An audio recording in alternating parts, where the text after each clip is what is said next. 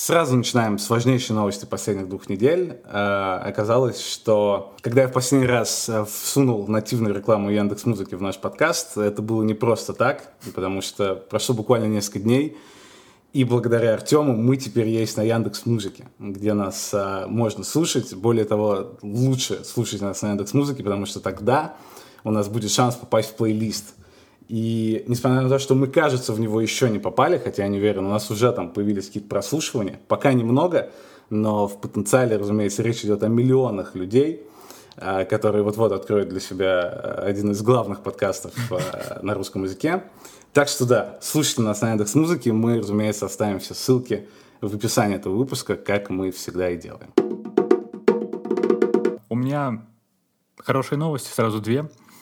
Из трех мелких, но важных дел, которые я вот упоминал в прошлом выпуске, я сделал сразу две вещи за вот, эти вот, за вот этот промежуток времени. Первое, я покатался на катамаране. Mm. Мы да, с Юлей взяли вот здесь на местной реке. Э, что я могу сказать? Классно. Тут, там, тут нет усилий никаких. Я понял, что катамаран это, это лавочка на воде. Ты типа садишься, переплываешь, переплываешь куда-то. То есть особо усилий не затратишь, хотя нас предупреждали, что, может быть, возьмете лодку, сегодня волны. Я, блин, но я не увидел никаких волн, там очень, очень такое слабейшее течение, которое вот как в, ван, э, в ванной, когда сливаешь, мне кажется, сильнее такое. Ну, в общем, ты прям клевое место, мне кажется, катамаран, лайфхак для того, если вы хотите побыть одному, ну, если там у вас, например, много лавочек в городе, но вам не нравится, потому что там очень много людей. Садитесь на Капарану, едете там в центр озера, реки, просто садитесь и молчите. Или бы там нужен, например, э, важный разговор вам предстоит, там, но вы никак не можете отловить своего партнера, и типа вот как-то он все время убегает от вас. А тут вы можете просто сесть на катамаран, и вот, и вот вы в центре озера, и он никуда, ну, максимум может плыть только, но вряд ли в такой грязной воде там это зеленое. Звучит как советы от маньяка, знаете, если вам нужно отловить кого-то, кто пытается от вас убежать, посадите его на лодку, на катамаран, простите, выйдите в центр реки и тогда сделайте все, что вы хотите с этим человеком. Да, это да, это в хорошем смысле, там, важный, хороший разговор, да, который вот тему, которую вы боитесь поднять и все такое. Не имел в виду ничего плохого. А, вторая штука, которую я сделал, я продал монитор. Я и за те самые да, 5000 рублей, которые я упоминал в подкасте, как раз я поставил 6 и скинул аж 1000, потому что мне очень быстро это произошло. Там человек позвонил, ну, я могу сейчас, говорю, но подешевле, давайте подешевле. Да. И он приехал, забрал. Э, что о себе заметил, когда он приходил ко мне, я, естественно, я подготовил комнату, э, чтобы она была чистой, чтобы человек пришел и э, не, подумал ничего во мне плохого. Но в чем еще деталь? Я такой, когда убирался, у меня там был заряжался мой MacBook, я такой, что говорит о, моем уровне недоверия или каком-то мещанстве, я такой прикрыл его, прикрыл его газетой, чтобы человек не видел, что что у меня есть MacBook, я не знаю зачем, может быть, он там, чтобы не устраивал облаву какой-то, или просто не подумал, что я слишком крут. Не знаю, что в этом надо разбираться, наверное, да, с психологом. Почему? Вот. Ну и третье дело, которое я не сделал, это ну, я не продал вытяжку, но это прям, это финальный босс. Это не купил такой... вытяжку. Не куп... Ой, да. да. Не... Ты в своем сознании ты ее уже купил, и теперь пытаешься продать, видимо. Да, я не купил, но это слишком сложно, да. Это прям финальный босс на какой-нибудь следующий сезон. А еще прошлый подкаст оказался самым трудно монтируемым в нашей истории внезапно, потому что мы внезапно, опять же, начали говорить про цыган, на тему цыган, и потом при монтаже мы сражались за каждое, вернее, с тобой, с Виталиком сражались за каждое мое слово, которое я произнес в этом, потому что э, Виталик видел в этом много расизма, а, а я, ну, нет, но потом кое-где тоже увидел. И я такой думал, ну, а эта тема случилась, ну, вот просто внезапно, мы вообще не готовились, просто ушли вот э, в эту историю. Я такой думаю, ну, я подготовлюсь теперь, я вот прочитаю какую-нибудь статью про цыган. И я еще позавидовал Виталику, который всегда в follow-up е. Во-первых, он знает, что такое follow-up, а во-вторых, он... Э, потому что я, я не знал до сих пор, толком не знаю. Он всегда какой-то откапывает интересный факт, там, типа, каких-то пакистанцев, которые там держат магазинчики в Каталонии, почему именно пакистанцы. Но я думаю, я прочитаю все там и что-то вот расскажу так, чтобы свое мнение. Mm. Я там послушал курс Арзамаса про цыган с приложениями. посмотрел... Глубоко ушел. Да, посмотрел пару каких-то фильмов на Ютубе. Там даже этот, а, какой-то был даже Варламов, блин, он как будто бы специально подстраивается под наш подкаст, чтобы мы его упоминали. Но он, например, три дня назад выложил какую-то там э, документалку про цыган где-то в Молдавии. Я думаю, блин, ну опять придется упоминать Варламова.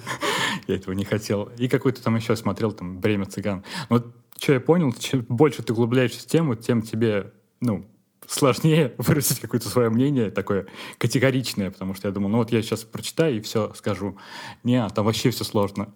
И единственный вот да, факт, который я понял, оказывается, что вот именно слово «цыгане» — это многими цыгане воспринимается как нечто как раз э, расистское, mm. что, ну, если бы они были более такой, как солидной э, группировкой, они, которые вот могли бы выразить свое мнение, они бы, наверное, сказали, что нет, ну, не называйте нас цыгане, мы ромы, ро, ромой. Mm.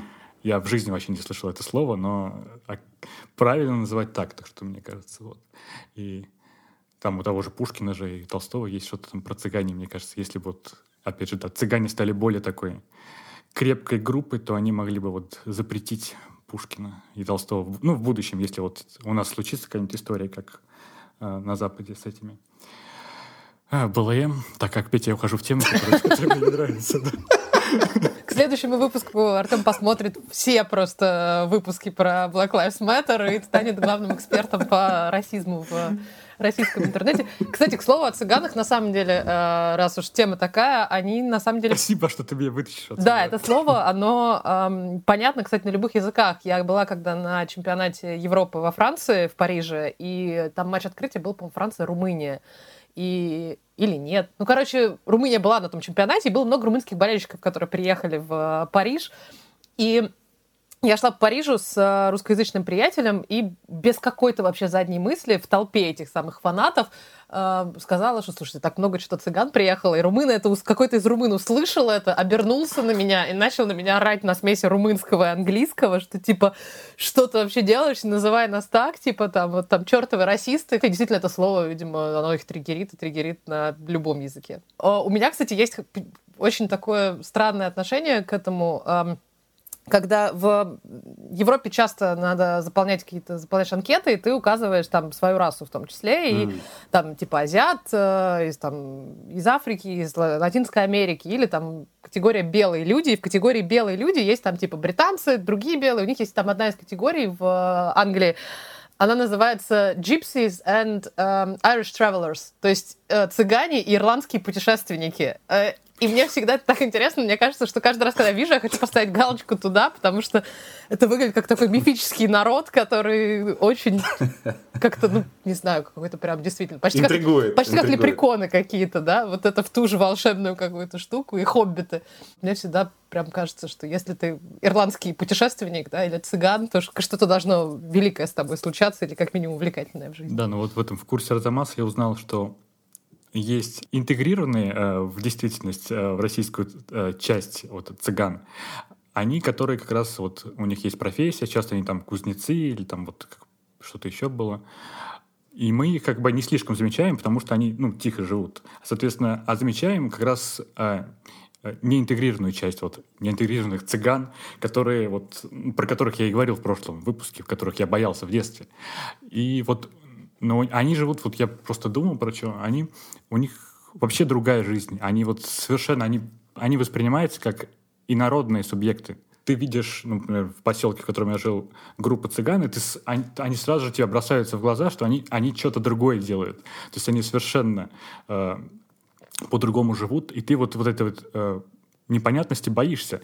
И, в принципе, в чем еще какая-то вот проблема, что ну, и обществу российскому, и типа им как бы норм. То есть какой-то про- проблемы, вот она существует mm. проблема, и она ее вообще не, она не обговорена, типа и тем, и тем как-то не очень приятно жить в такой действительности, но все живут, и все ну, друг на друга злятся, как бы обижаются и все такое. То есть, по сути, они вот э, цыгане вот такие, которые, скажем, которых больше видно, которых которые как раз ну, занимаются, я не знаю, какими-то делами, окей, которые ну, не поощряются уголовным кодексом. То есть, по сути, они ну, не работают вообще. То есть у них вот, я смотрел фильмы, они вот к ним приходят э, люди, там, типа, вот у нас есть работа, вы можете там работать, устроиться грузчиками, они такие, да-да-да, и они ржут над этим, типа, блин, мы, мы будем работать.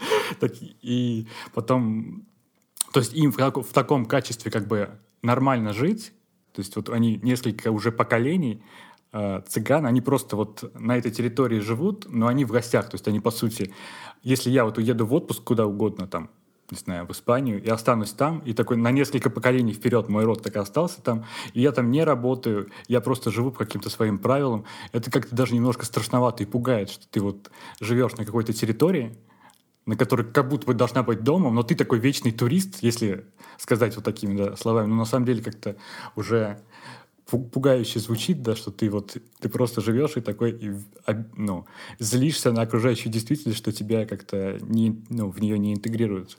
В предвкушении э, еще одного жесточайшего монтажа, при котором придется 650 слов отдельных вырезать и переставить местами, раз уж мы упомянули э, образ жизни, в котором кто-то вечный турист э, и заодно еще ирландских путешественников, я после предыдущего раза когда я услышал твою вдохновенную речь о том, что путешествия переоценены и вообще получать удовольствие можно рядом с домом, я решил проверить эту теорию на себе и немедленно отправиться в путешествие.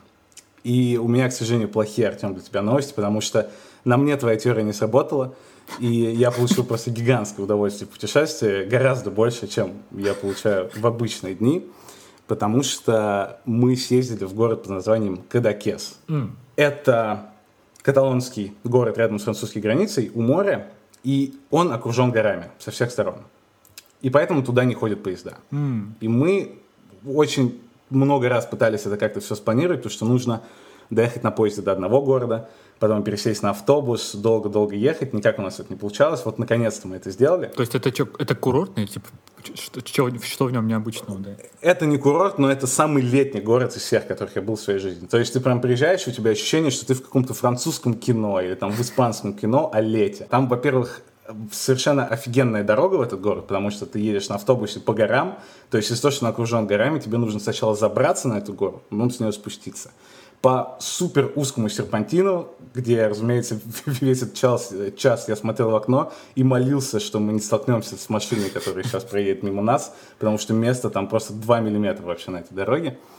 А, совершенно вообще потрясающие виды. Я не тот человек, который там купается часто, там любит какие-то пляжи, все такое.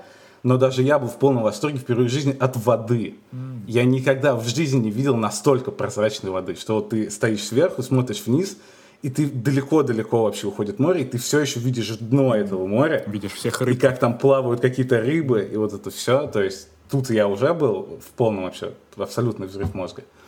Плюс он очень крутой и похож на какой-нибудь там Грецию или там какой-нибудь итальянский город, потому что все дома одинакового цвета, они или белые, или синие, и они все как бы стоят так, такими, как, не знаю, в какой-нибудь, в Лиссабоне в каком-нибудь, то есть все прям сверху друг на друга падают, и гора уходит вверх, и вот эти белые домики, бухта, прозрачная вода, белые лодочки, французская речь вообще везде, потому что это прям рядом с Францией, и там французов больше, чем испанцев.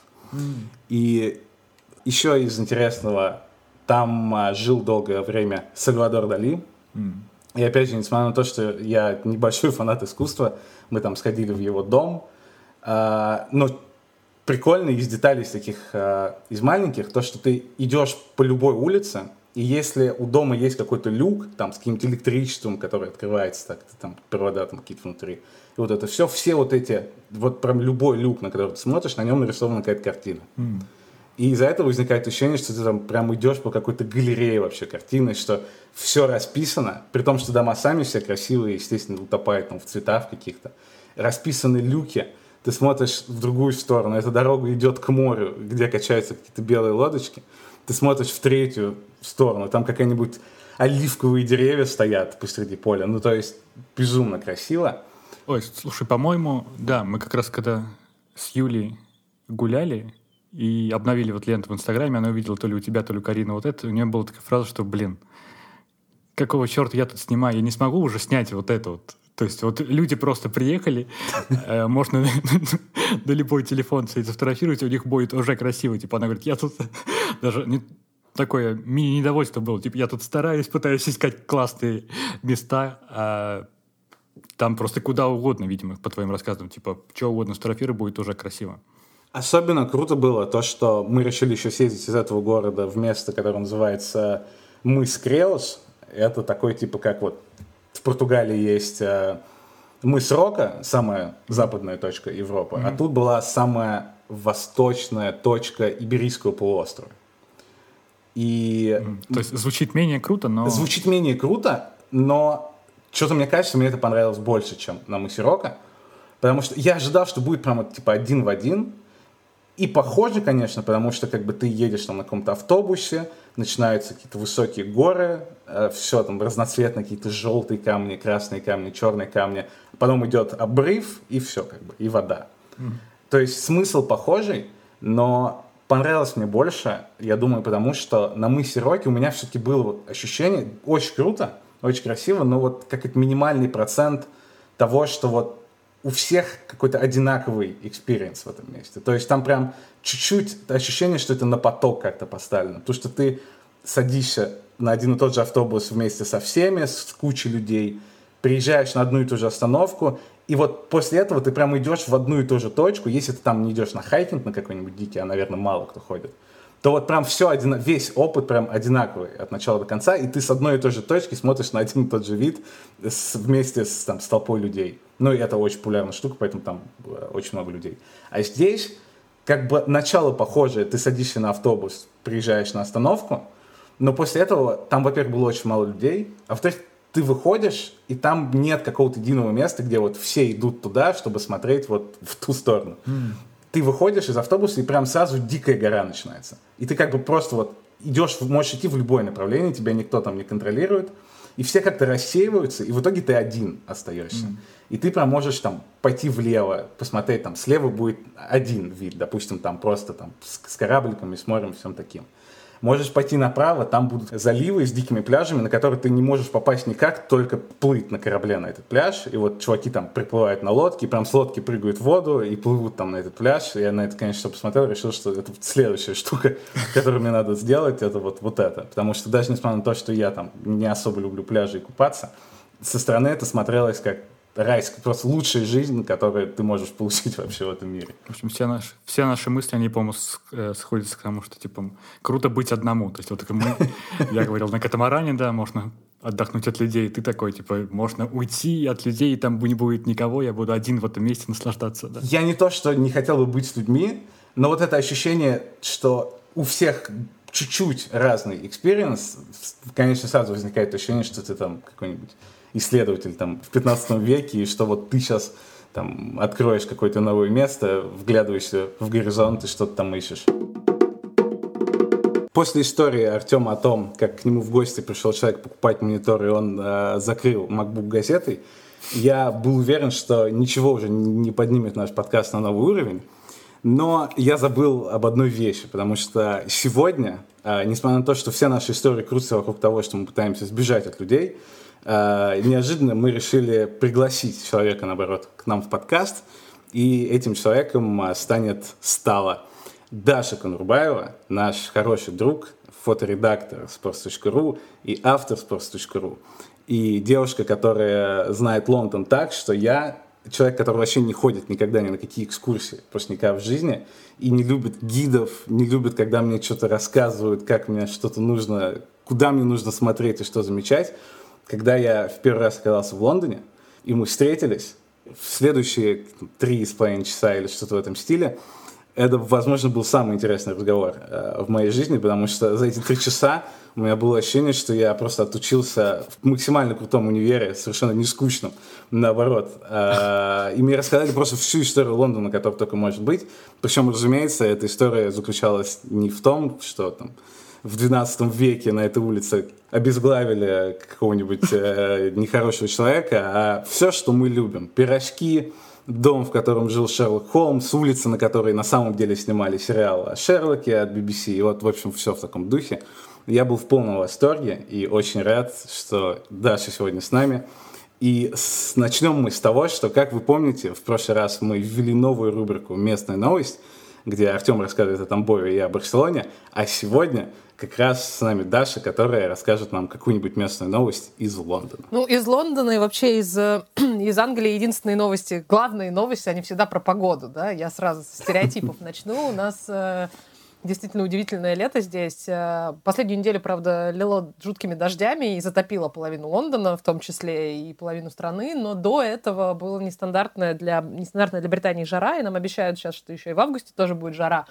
В общем, а это любимая британская тема. Чем чаще погода меняется, тем больше у вас поводов для разговоров. Да? И они очень не любят, когда здесь все стабильно. То есть, если у тебя неделю одинаковая температура, там, одинаковые осадки и одинаковая там, солнечность, то они очень сильно напрягаются местные, потому что ну, вам нево... нет, невозможно обсудить изменения, да, и невозможно э, обсудить, что типа, а вот вчера был дождь, а вот сегодня ветер, а завтра обещают солнце, как бы. А, ну, это действительно такая стереотипная штука, и это все шуточки и хахоньки про то, что вот э, британцы нас только о погоде и говорят, но это самая такая простая тема, которая не затрагивает никакие болевые точки и, не, в общем, не становится там ни расизмом, ни сексизмом, ни, ни, ни, ничем. вот. Поэтому, а, пока у нас была жара, все, конечно, здесь э, с одной стороны, радовались, потому что хорошее лето, с другой стороны, страдали, потому что британцы, им тяжело в жару существовать на самом деле. Они все еще белокожие достаточно, они моментально обгорают, то есть это прям тяжело очень, но, естественно, все тут же повываливались э, на солнце.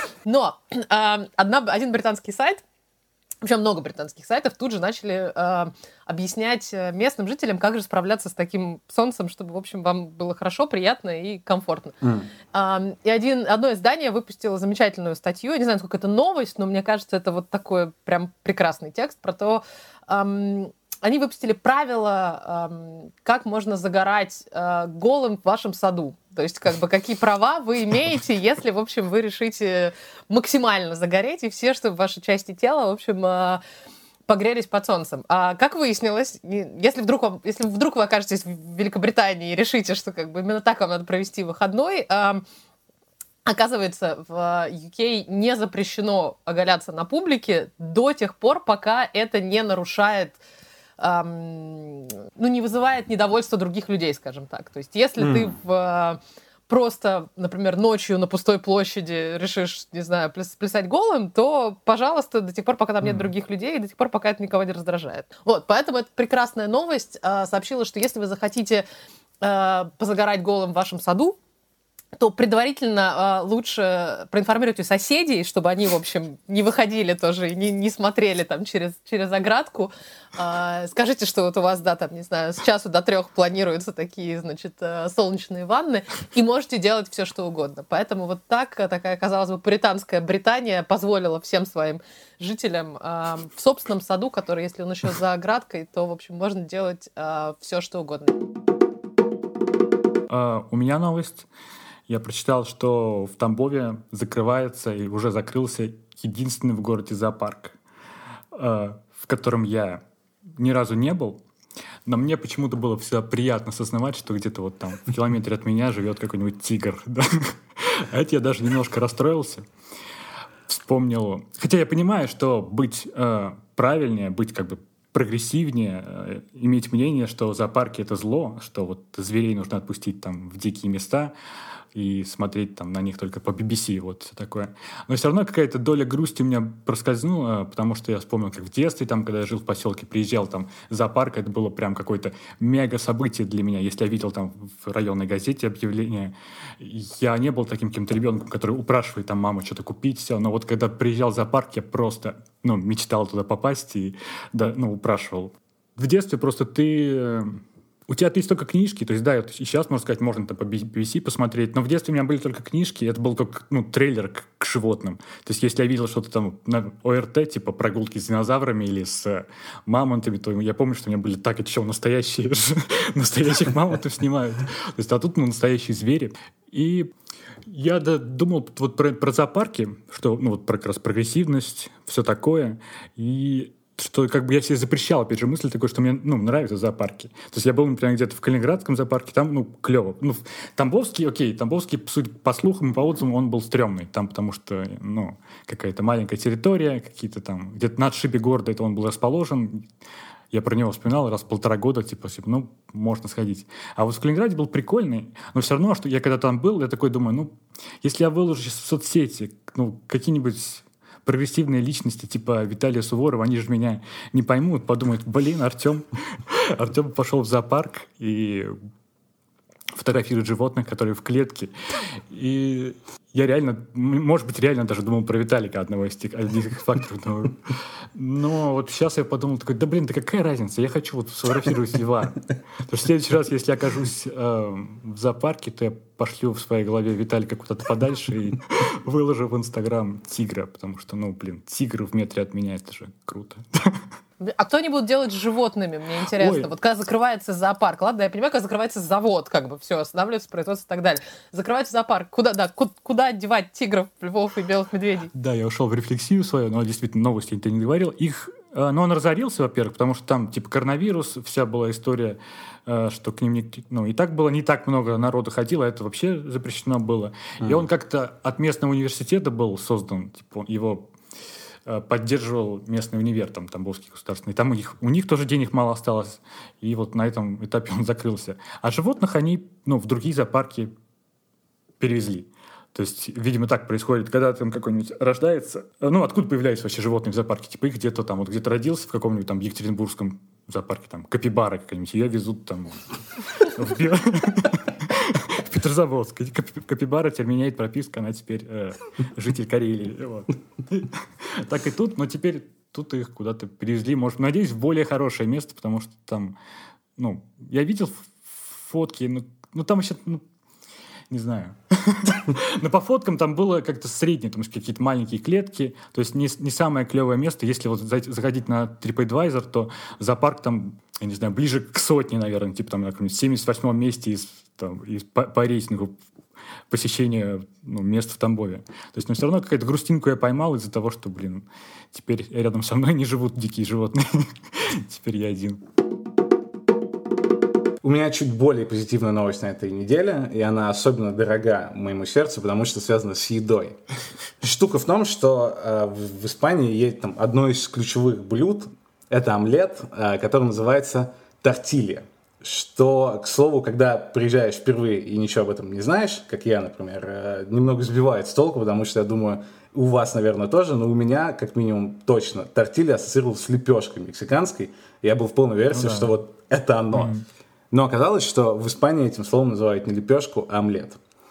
И вокруг этого омлета уже много-много лет происходит какой-то гигантский кулинарный спор, который сразу напомнил мне о вещах вроде там есть окрошку с квасом или с кефиром, mm. э, класть на пиццу ананас или нет, и вот все, все, все в таком духе.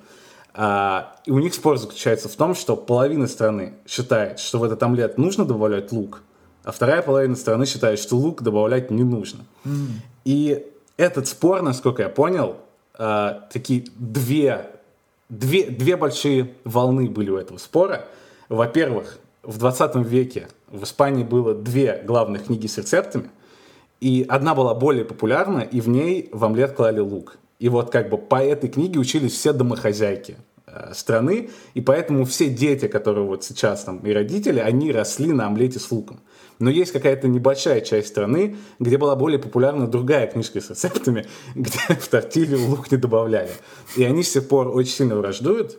И такое главное, главное веха в этой истории случилось несколько лет назад, когда в регионе Галисия, где считается готовят самые крутые тортили в Испании, а, мэр города, а у них раз в год э, они устраивают, как бы, кто приготовит самую самую крутую тортилью, и кто угодно может участие э, в этой, в этой истории принимать. Мэр города написал письмо в газету и сказал, что с этого года мы забанили э, лук на нашем фестивале. Если вы хотите соревноваться за приготовление лучшей тортили, то мы не позволим вам добавлять в эту тортилью лук. И эта новость разлетелась вообще везде, даже у Guardian был вообще отдельный текст про то, что вот в Галисии ребята запретили добавлять в омлет лук. И закончилась все тема, и вот это, собственно, случилось на прошлой неделе, что испанская газета «Эль Мунда» провела какой-то гигантский опрос всех жителей Испании, спрашивая, так надо все-таки добавлять в омлет лук или не нужно? И с подавляющим, с хохочущим преимуществом выиграл лук. Mm. У меня вот прям точный результат я записал. 72.7% жителей Испании проголосовали за то, что нужно с луком – 25.3% были против лука, и 1,9% воздержались от ответа. И что особенно забавно, они когда делали этот опрос, там, значит, отдельно есть, что говорили женщины и мужчины, а что говорили там 18-24 года, там 24-45 и так далее и политические предпочтения внезапно. То есть они разбили, за какую партию голосует человек, который вот сказал, что надо с луком или без лука. Очевидно, корреляцию, да, искали. И она действительно оказалась. Потому что у всех ребят которые за какие-то центристские партии голосуют, были примерно одинаковые цифры, типа 25% без лука, 75% с луком. И единственные, у которых отличаются цифры, это ультралевые и ультраправые. И у них такое более 50 на 50. Что, мне кажется, в очередной раз подтверждает еще одну мою любимую теорию Артема о том, что радикализм никуда ничего хорошего не принесет, потому что ребята даже не могут нормально решить, за омлет с луком они или за омлет без лука. Я вспомнил, да, как знаменитую шутку. Артур Чапарян, я не знаю, может быть, видели вы, э, есть, если в интернете, мне кажется, есть на Ютубе 22 комика, он очень не любит лук. Ну, вообще нужно слушать, но он, типа, весь свое все выступление, он ну, говорит просто, что он ну, очень не любит лук. Типа, не понимает, зачем его добавляете, всегда просит в ресторанах, там, чтобы без лука. Но где-то ему говорят, что вот, ну, да в этом блюде вообще не чувствуется лук. Он говорит, ну нахрена вы тогда его добавляете туда? То есть тут, понятно, да, я как, будто бы ну, рассказываю, как играл Бетховен. Лучше смотреть в итоге, да, но у него, потому что у Артура прям, ну, прикольная подача. Как раз вот как русские комики, почти все там как раз вот на нее ориентируются. Такая медленная, очень как будто отстраненная, но вот, вот с луком прям очень-очень смешно заходит. Это шутка, если вот в его исполнении. Э, ну, я бы, наверное, проголосовал против лука, потому что вот когда я прихожу к бабушке, она э, предлагает мне какой-нибудь лук, картошки. Я всегда типа, нет, нет, нет, нет, не надо мне. Когда он лежит в тарелке, я думаю, ну зачем? Я уберите. А вот, например, брат Егор, он постоянно есть с луком. Я думаю, как ты вообще можешь это есть? Самая переоцененная часть в истории подкастинга — это подводки, как, я, как мне показалось, потому что всегда хочется как-то сделать красивое, красивое вступление к следующей речи. Но в этот раз ее просто не будет. Вот я сейчас говорю, все равно получается подводка, но мне в итоге просто хочется послушать Дашины э, рассказы из Лондона. Я уже впечатлен рассказами про то, как нужно загорать в Лондоне, и теперь я просто в ожидании остального. Все равно я сделал подводку, черт. На самом деле, я в последнее время очень много думаю в контексте Лондона не про какие-то там прям центральные вещи, которые, естественно, куда бегут туристы и все приезжающие, типа Виталиков, э, в первую очередь, и даже не про пирожки, куда тоже я вожу всех приезжающих в первую очередь, а про локальные штуки, которые, мне кажется, отличают э, туриста от иммигранта, да, это вот э, действительно как сделать город, куда ты переехал своим, как сделать его более понятным, более приятным и вот как-то осесть здесь, да. И за, последние, за последний год особенно, с учетом того, что мы все сидели в локдаунах разной степени паршивости, да, в Британии тут действительно с этим все было тяжело, мы из года 8 месяцев просидели в достаточно жестких ограничениях, когда нельзя было ходить никуда в центр, и все какие-то основные места силы а, потерялись, то пришлось как-то осваивать ближайший круг вокруг себя, куда можно было сходить без нарушения всяких правил. Mm. И я как-то заново оценила э, свой район, да, и место, где я живу, и вот действительно начала за последний год именно его обживать. То есть эм, все какие-то близлежащие пабы, близлежащие парки, вот то, что делает, эм, создает рутину. Например, у меня на районе недавно открылась э, совершенно прекрасная кофейня, в которую я теперь хожу э, работать, когда, я, э, когда мне надоедает работать из дома где прекрасный Wi-Fi, где прекрасный кофе, а, где, более того, а, с 5 до 6 часов вечера у них э, happy hours, когда они, в общем, начинают наливать алкоголь два по цене одного, что повышает рабочий процесс иногда. И как, ну, по крайней мере, делает его веселее и как-то бодрее, радостнее, энергичнее. Вот. И это очень приятное ощущение, когда приходишь в такое место, а тебя узнают, тебе там наливают, не знаю, вам кофе как всегда, вам там типа пирожное как всегда, или вот там э, и совершенно внезапно, например, вчера выяснилось, я всегда приходила туда работать, я всегда сидела там, собственно, одна и, естественно, разговаривала на английском со всеми окружающими, а вчера ко мне на район приехала подруга, и мы, естественно, сидели, разговаривали на русском языке, mm. и девушка-официантка, которая последние все недели и пару месяцев обслуживала меня, пришла и внезапно заговорила с нами по-русски, и я такая, а вы что, по-русски разговариваете? Она говорит, ну, вообще, да, я типа вообще там из, э, из Латвии, она, по-моему. Вот, мы тогда обменялись э, именами. То есть, в общем, мне кажется, максимально такое комфортное и домашнее ощущение. И мне вот интересно, есть ли у вас какие-то такие места, где, я не знаю, булочные, в которых вас узнают, там, э, какие-нибудь... Э, э, Ты вот произнесла слово «рутина», и года четыре назад у этого слова у меня были бы исключительно какие-то негативные ассоциации.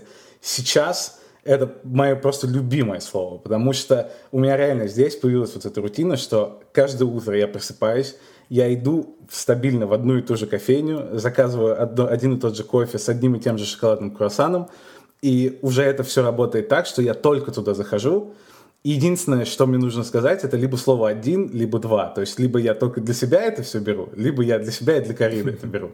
Даже не нужно произносить никаких слов. И у нас это единственное интересно как-то сработало так, что вот у нас рядом с домом, наверное, четыре кофейня, и мы первые полгода ходили в одну, вторые полгода ходили во вторую, третьи полгода ходили в третью, и в итоге мы познакомились со всеми этими там официантами и со всеми ребятами. И более того, я даже помню, как мы в первый раз потом приехали в Москву, и я решил, что, блин, я хочу привезти вот официантке что-нибудь вкусное, потому что я хочу как-то наладить, еще сильнее укрепить отношения, и я привез э, зефир Шармель. И, разумеется, после этого мы вообще стали просто лучшими друзьями. И это одна из тех кофеин, в которых я не был уже полгода, потому что сейчас я в другой стадии, в стадии другой кофейни.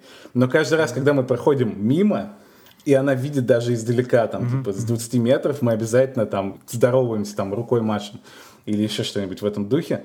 Поэтому это прям вообще великое ощущение. У меня его не было никогда в Москве. Наверное, потому что я там на каком-то отшибе жил. И там рядом только с шурмой там какое-нибудь место было. И типа все вообще. Просто ничего там. И железная дорога. То есть мне только с машинистом можно было здороваться. Махать каждый раз, когда он проезжает. Я вообще совершенно случайно понял, что я читал какую-то статью, ну, статью ну, на, на эту, на похожую тематику на сайте Reminder. Прям хороший советую, хороший российский, русский сайт. Медиа там про mm. что-то там здоровье, и психологическое, и физическое, там про какие-то осознанность, все такое, там просто какие-то исследования.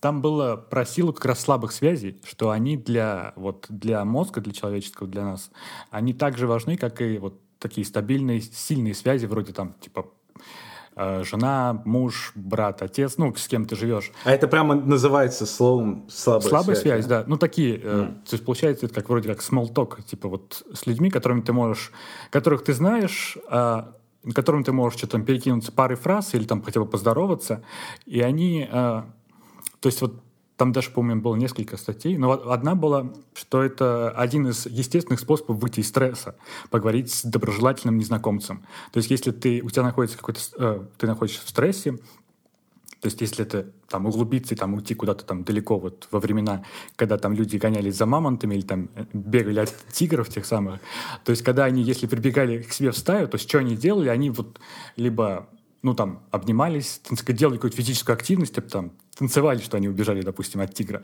или просто вот общались между собой какими-то вот... Mm. Э, то есть мозг это чувствует, как что ты, что тебе хорошо, то есть тебе все в порядке, ты находишься в стае, в своем, тебе ничего не угрожает, и вот вот эти вот как раз слабые связи, про которые там Даша начала, и ты продолжил, то есть это, ну, реально так, потому что я и на себе это заметил, то, что вот сейчас вы говорите, и я такой думаю, да, я вот прям вот буквально недавно первый раз там пошел, там у нас какой-то открылся, ну, рынок, типа такой крытый рынок, ну, такой красивый, я не знаю, как это назвать, но типа, не такой, как вот развал, как в 90-х, а вот именно качественный, там, типа, приходишь там с красивым, шри... красивым шриф... шрифтом написано, там, рыба, допустим, там, что-то какие-нибудь орехи, шрифт, который хочется смотреть, да, не такой. А, я что-то давно туда не ходил, ну, давно это открылось, уже полгода, но в 15 минутах от меня ну, всегда как-то вот думаю, да я куплю в центре, в центре буду что-нибудь. А это мы решили пойти туда. Ну, там оказалось классно. Я там увидел там классный кофе, купил себе, там пообщались как раз с, э, с баристой. Если еще, да, про общение с незнакомцами, я прям э, в восторге от своего парикмахера внезапно. Глядя на твою прическу, я тоже в восторге от. Э, то есть это что-то между парикмахерской и барбершопом. То есть вот как Тоттенхэм в мире э, стиля. То есть вот не слишком дорого, но не слишком дешево. Не парикмахерская какая-нибудь Галина. Вот. И я туда... И он такое совпадение было, что он в моем доме открылся, это я прям вот с другой стороны. А первый раз то пошел, и мы внезапно что-то про что-то проговорили. Он мне там рассказал про какую-то свою жизнь, как переехал. Я такой думаю, ну, и вот с каждым моим походом туда я узнаю что-то новое о, о его семье. То есть вот раз пришел, он смотрит фигурное катание, чемпионат России, там у него стоит ноутбук, он прям так болеет. Да вот у меня там сын выступает. Ну, то есть никакой... Он, вернее, выступал, это типа, это друзья сына, сам он сейчас там работает каким-то тренером где-то в Казани, а так вот там Мишка Калида, да я его знаю, я его возил там э, в Петербурге, когда ему там было 10 лет с его женой. Такой прикольный тип, который редко такой еще увидишь когда человеку 50 лет в России, и он что-то делает такой для себя. То есть он неожиданно mm. ну, вот, в таком возрасте сменил профессию. Я, да я раньше бизнесом занимался, а сейчас я вот парикмахер последние два года. Я открыл себе кофе, ну вот это вот, такой маленький, прям вот там буквально типа 3 на 2 метра вот, забегаловка, но там ну, прикольно. Про какого-то тестя мне рассказывал, что он там где-то в, Чечне возил какого-то там этого из чеченского министра в 90-е, потом был там в Тамбове каким-то главным настройщиком музыкальных инструментов. Я, думаю, мне прям, я каждый раз с удовольствием туда думаю, что он мне расскажет про семью в этот раз. И, и что прикольно, я как-то как раз его видел где-то в другой части города, но и мы поздоровались. Это приятное ощущение, когда ты реально встретил кого-то слабо знакомого где-то в другой части. Тебе не нужно говорить там долгий разговор, это просто типа улыбнулся и пошел дальше. Думаешь, ну да, я, все в порядке со мной, как бы я в стае, да, как я сказал. Я могу не нервничать и продолжать дальше. И вот мне кажется, да, прям действительно э, нужно больше таких штук, Потому что я как-то два года назад тоже словился на мысли, что, блин, у меня как раз про то, что я мало с кем в городе могу вот именно вот так вот поздороваться, махнуть рукой, как будто вот я когда переехал в Тамбов, то есть у меня остались там какие-то приятели, что-то еще воспоминания там в других городах, а здесь я как-то вот, типа, приехал, начал работать на Sports.ru, удаленная работа, привет. Типа я э, общаюсь только с братом, э, с женой, который, с которой познакомились каким-то чудом, да, я и все, типа, больше мне не надо. Но чтобы вот чего-то не хватало, вот как раз вот таких вот слабых связей, которые в последнее время тоже пытаюсь как-то наладить. Мне кажется, что действительно у нас такая сильная необходимость в этих э, слабых связях. Мне прям нравится этот термин, слушайте, я буду его использовать. Супер, просто супер. Именно потому, что, вот как Артем сейчас сказал, мы работаем дистанционно все. Я много об этом думала, и э, насколько там сложно, насколько это тяжело, и всегда все, когда ты кому-то говоришь, что типа ты работаешь из дома, все такие, ой, прекрасно, как замечательно, там типа идеально, не надо никуда ходить, не нужен никакой, значит, э, там дресс-код, еще что-то, не нужно там в час пик в метро ехать.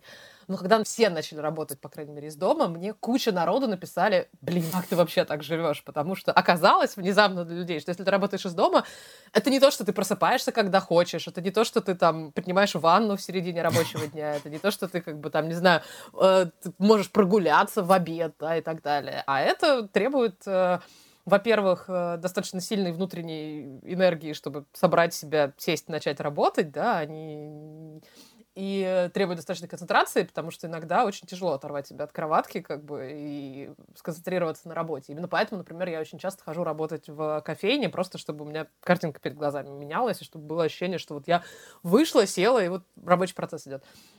А во-вторых, это действительно лишает социализации, мне кажется. И мы действительно все переписываемся, перезваниваемся, у всех там зумы, скайпы, у всех э, бесконечные имейлы, бесконечные чатики на там 300 человек — но нету вот этого ощущения живых людей. И, э, возможно, вы, как люди, которые пытаетесь избавиться от людей в этом подкасте, в жизни и на лодочках, у вас нет такой проблемы. Но я прям поняла, что я сильно скучаю по вот этому ощущению, да, когда ты приходишь на работу, у тебя коллеги вокруг, и как бы вы что-то обсуждаете, вы знаете, что у вас происходит, вы видите людей. У меня странное такое ощущение. Я, с одной стороны, всегда был за удаленную работу, вплоть до той степени, что я отказывался от работы, э, если мне нужно было ходить в офис, или я говорил, что окей, но не каждый день.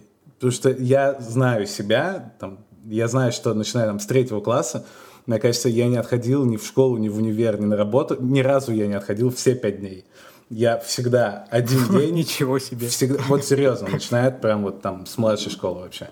Всегда один день в неделю. Я готов э, там работать хоть там с утра до ночи, но мне нужно ощущение, что я свободный человек, что я не буду делать, что вот что я обязан делать. А, но при этом я вот в последнее время очень много на Фейсбуке видел каких-то текстов там про это и, и комментарии всяких ребят, которые говорят, что вот если меня заставят вот то, что с пандемией, я наконец-то оценил, а, какая у меня хорошая стала жизнь именно в плане удаленной работы, потому что убрались вот эти час туда и час назад, там обеденный перерыв, свет вот этот офисный, от которого у меня то же самое, я просто терпеть не могу этот офисный свет, мне хочется сбежать сразу куда-нибудь. И абсолютно все и в текстах, и в комментариях говорят о том, что нужна гибкость просто максимальная. Что вот эта работа в офисе, это совершенно точно какой-то, какая-то старая уже история, которая не будет работать после того, как люди осознали удобство работы из дома. И что единственный вообще вменяемый вариант, и я скорее согласен, потому что у меня был типа один, наверное, в жизни год, когда я там два дня ездил в офис, именно за каким-то делом. Не просто так, вот сегодня я работаю из офиса, а потому что там, там две встречи подряд или там что-нибудь еще в этом стиле. А остальное время я могу работать дома. Если мне хочется, я могу приехать в офис. Вот это, мне кажется, вообще единственный вменяемый вариант в этой истории, mm. потому что Блин. Блин, офигеть, ты не ходил...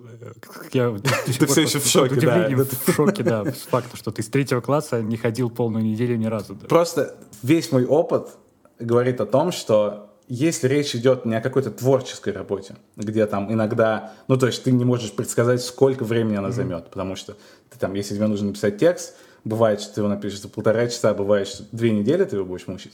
Но если речь идет о какой-то работе не творческой, а более механической, то просто ни один человек в мире не работает на самом деле с 9 до 5 все эти офисные штуки всегда прерываются на какие-то курилки, на какие-то обеды, смолтолки и вот все в этом стиле.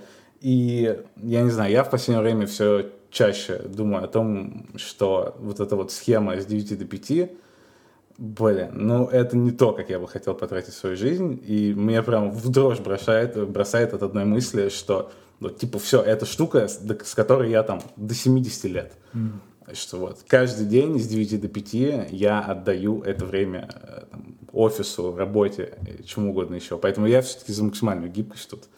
А что думаешь ты, Артем? Артем все еще думает, как ты школу прогуливал. Почему я, почему я так не делал, да? Я даже у меня мыслей таких не было, да, что я могу пропустить день, да, я просто ходил. А, ну, ты знаешь, у меня все-таки, да, как больше на Дашну ситуацию внезапно похоже. Хоть я там и всегда считал себя там, ну, интровертом, все такое. Но когда ты действительно долгое время варишься вот в безлюдном месте каком-то, где вот только ну, интернет и все такое, то ты как будто и теряешь навыки, во-первых, общения. Когда ты встречаешься с людьми, ты как-то, я замечал, что тебе как-то тяжело, тяжелее выразить свою мысль, ты немножко тупеешь, ну, в таком смысле, в, в смысле общения с реальными людьми. И вот сейчас, да, если бы вот сейчас мне какую-то там искать подработку, допустим, то я бы, ну, не стал бы никогда брать что-то еще дополнительно сидеть у, у компа. То есть если бы я что-то взял, то есть что-то делал бы там с реальными людьми, не знаю что. Просто мне вот до недавно как раз предлагали там что-то э, помогать или там делать какой-то там канал на спортовском ютубе. Mm. Я сначала подумал, в принципе, прикольно, ну, блин, это я еще, еще, например, несколько дней, два или три дня в неделю я буду сидеть просто один у монитора и получать, ну, что я получу от этого, я не знаю, ну, клевые комментарии, даже если я буду делать классные видосы, я не знаю, что-то такое, там, придумать классный сценарий, они просто, ну, мне кажется, не вытянут мое удовольствие на должный уровень, чтобы я получил вот отдачу. Я просто буду чувствовать себя уставшим. Слушай, ну вот это разные вещи, да, и хорошо, что ты сказал. Если бы речь шла о том, что, там, не знаю, ты работаешь в, в цветочном магазине, который мы удивительно часто упоминаем в нашем подкасте, э, я надеюсь, это каким-то образом превратится в жизнь, и мы таки будем с тобой работать в, в нашем цветочном магазине однажды. В моих планах, в моих планах это уже мы, да. Э, Прикольно. Э, это одно дело. Но я сейчас говорю именно вот о работе в интернете, который в котором тебе на самом деле не требуется никакое э, присутствие там в каком-нибудь офисе или в чем-то таком, потому что, ну, блин, сколько бы раз я не приходил в офис, все сидят точно так же просто за компьютером и смотрят. Ну да, какой-то small talk периодически случается. Но по большей части все точно так же, как дома и где угодно еще, все это делают. И вот именно в таком режиме, где совершенно не обязательно нахождение какой-то конкретной локации. Здесь я прям за максимальную гибкость 100%. Ну, смотри, прям вот, я вот тоже говорю, полная гибкость меня даже пугает немножко, полная свобода. Теперь тебя можно делать все, что угодно. И когда тебе говорят, ты можешь делать все, что угодно, ты просто сидишь на диване и думаешь, что мне, что мне делать, да, потому что столько возможностей, думаешь, так, я, что я, я могу посмотреть и вот то, и то. Это как, вот как, когда чувство свободы, которое слишком много, она тоже может прям вот подбивать не слабо. И почему-то сейчас еще вспомнил, вот мне прям понравилось, когда вот мы, э, я, Даша и там еще остальные фоторедакторы созвонились в скайпе. Это было прям вот реально немножко похоже на живое общение, потому что мы что-то выпалили все, что нас ну, и бесило в работе, и что нас там радовало. Просто про, мы типа болтали там 4 с лишним часа и просто вот закончили, потому что ну, надо было заканчивать время, уже было 2 часа. Там Даша работала одно время на свете, Халиль Гайнудин вел онлайн Халиль э, сборной России параллельный, потом узнали только в конце нашего разговора. И прям вот этот вот какой-то обмен мнениями о работе, прям вот он как-то раз повысил настроение, думаешь, так, у этих людей тоже такие же ну, мысли, как у меня, такие же общее что-то. И это как-то ну, помогло, как мне кажется, ну, мне, по крайней мере, что-то какими-то новыми силами э, дальше работать. Типа, что ты не один такой, да, что вот есть люди, которые вот с тобой, с тобой согласны. Да, но у меня, кстати, еще Юля же работает э, дома. То есть мне вот это реально помогло в свое время. Я сначала боялся этого, потому что думал, мы, типа, ну, будет сложно работать ну, вдвоем из дома как-то одно и то же. Но в итоге, там, спустя какое-то время, наоборот, вот эти вот как раз обмен мнениями и там какое-то там поругивание какого-то человека, который пришел в час ночи к тебе общее, ты такой думаешь, ну, все хорошо, типа, я, я не один тут, да. То есть, когда она там, ну, Юля становится, то есть, не женой, а именно она как-то играет теперь тип коллеги, вот тоже это, это здорово. Да, я смотрел еще на Дашу на Инстаграм, и замечал, что вот как будто в последнее время ты реально чаще то ли отдыхаешь, то ли просто постишь от, откуда-то э, фотографии, что ты вот больше как раз вот про что ты говоришь, вот может быть локал, вот эта вот система местных связей, то ты э, в каком-то баре, то где ты сидишь на лугу. Еще я знаю, что ты начала бегать. Потому что вот я прям последнее время немножко даже думаю, блин, классно, восхищаюсь Дашей, думаю, хочу быть как Даша иногда. Может быть, даже когда-нибудь начну бегать. Ну, это тоже такая часть рутины. Мне кажется, любая физическая нагрузка, она как бы она дает тебе ощущение, что как бы твой день сделан, что ты уже даже твой день как бы абсолютно бессмысленный, и ты не вставал с дивана все остальные там типа 23 с половиной часа, но если вот ты на полчаса сходил и побегал, то день уже удался, и ты уже сделал какое-то продуктивное действие. А, ну, не знаю, хочется жизнь разукрашивать, хочется как-то что-то побольше, побольше делать. Я а, просто в начале этого года подсмотрела очень крутую идею, а, может быть, к вашему тоже всему этому разговору про фотографии, которые надо удалять, чтобы что-то запомнить. Mm. Есть приложение, которое куда можно загружать по одной секунде видео каждый день. Mm. Буквально одна секунда, там, чего угодно. То есть, об, э, и в итоге ты загружаешь это каждый день, это выглядит действительно как календарь, в который ты каждый день там что-то подгружаешь. И это очень круто смотреть в итоге, там, по итогам месяца или по итогам года. Они, это получается как видео с маленькими-маленькими нарезками, которые никому, наверное, кроме тебя не будет понятно, потому что, ну, в этом нет цельной истории, как бы, то есть в этом... Но это триггерит потом тебя, и типа, ой, вот да, вот я помню, что я был вот там, или я посмотрел на это. И я вот начала это делать действительно 1 января, и я это как бы собираю уже вот там больше, чем полгода, и я специально не разрешаю себе смотреть это все вот в процессе. Мне действительно хочется там вот 1 января следующего года сесть и посмотреть, какой был типа 21 год. И сделать так, чтобы он прям... Я поэтому стараюсь иногда, что такая, блин, надо что-нибудь сделать, потому что как бы... Вид, чтобы видос, да, какой-то был. Еще я сейчас придумал а, новую регулярную рубрику. Я хочу спросить Даши, расскажи какой-нибудь последний классный момент, который случился вот с тобой в жизни? Просто вот что-то приятное. Может быть, что-то было, или что-то прочитала, или что-то сделала? Он случился буквально вчера. Э, о. К вопросу о тоже локальных э, местах. У меня есть мой, то, что называется, local pub на районе. Очень приятное место. Они по средам, вечерами туда приходят музыканты какие-то местные, а играют такую ирландскую музыку со скрипочками, с э, аккордеоном. Mm. Очень все это мило и приятно. Мы пошли туда, собственно, с э, подругой. Эм, они играли с 8 вечера до полуночи, несколько часов подряд. Э, заказывали точно так же себе еду, пинты пива, бокалы вина. Народ их слушал, кто-то внимательно, кто-то не очень, кто-то переговаривался по ходу этого всего. В общем, они создавали атмосферу, никто, правда, не танцевал, но, видимо, выпито было много в тот вечер.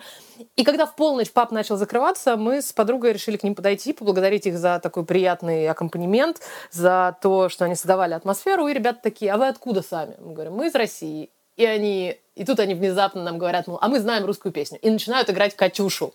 Вот на всех этих скрипочках, на всех этих аккордеонах, какой-то банджо там было. В общем, в полном ощущении, что мы, знаете, в дублинском каком-то пабе, потому что настолько все это было вот ирландскими мотивами какими-то пронизано ну, мы, как сильные независимые русские женщины, когда играют Катюшу, надо петь. В общем, мы там пару куплетов осилили, посмеялись, а после чего они говорят, а мы знаем еще одну песню. И начинают играть что-то такое казачье, какое-то вроде полюшка поля, да, в общем, что-то такое тоже очень атмосферное. Тут уж мы с текстом не справились, но само ощущение вот этого всего было какое-то просто невероятное. То есть в ночь со среды на четверг, полночь, Южный Лондон, такой вот обычный local паб, не в центре города, нигде. Какая-то ирландско-британская группа играет русские песни, и от этого было ощущение такого летней свежести, каких-то приключений, и очень хороший вечер, в общем, был. Забавно, что у меня тоже вчера вечером был последний классный момент, о котором я не вспомнил даже почему-то, если сейчас Артем не спросил.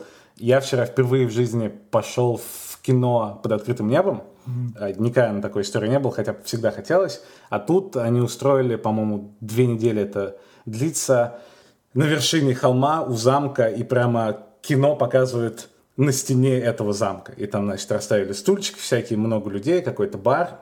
И мы туда пришли, сели, и там все были молодые, ну, люди типа до там 35, что-то примерно такое, и одна бабушка, вот на всю вот эту толпу там из 300 людей была одна бабушка, которая взяла этот стул и как бы отсела подальше от всех, ну, потому что, видимо, ей страшно, все еще там все время сидела в маске, вообще не снимая, и специально так отдельно от всех э, и что-то охранник ей пытался еще сказать, что нет, вам нужно вот в этот ряд, вы не можете выносить, но, видимо, она сказала, что, чувак, я все знаю, что мне нужно делать. И я на нее так иногда смотрел, и меня одновременно очень как-то взбудоражило ощущение, что вот там, ну, ей лет там 80 вообще, наверное что вот она заставила себя и пришла получить удовольствие mm-hmm. этим вечером. Но я прям, я прям очень взбудоражился от этой мысли, прям смотрел на нее, думаю, да, молодец, просто yes, все правильно сделала, очень круто. А потом в конце я встал со своего места и ушел чуть-чуть вверх, чтобы сделать перекур. Мы смотрели очень такой э, захватывающий фильм. И бабушка тоже встала, и мы с ней вместе стоим вдвоем прям в темноте, смотрим на все это, как бы внизу там все эти стулья, а мы как бы ушли вверх. И, значит, на экране происходит практически убийство, неожиданная, супер неожиданная сцена. Я прям так хватаю, я прям настолько не ожидал, я прям схватился за голову, как в кино, прям вот так открыл рот, схватился за голову, и я поворачиваюсь назад, и она вот так схватилась за голову и тоже открыла рот, и мы так смотрим, типа, две секунды друг на друга, типа, офигеть! И вот в этот момент я прям слабую связь вот эту почувствовал с этой прекрасной старушкой, и замечательный вечер, а, абсолютно. А, а мой последний классный момент происходит прямо сейчас, потому что я... Ну, не потому что я записываю с вами подкаст, потому что был... Ну, конечно, было бы красиво, если бы я так сказал.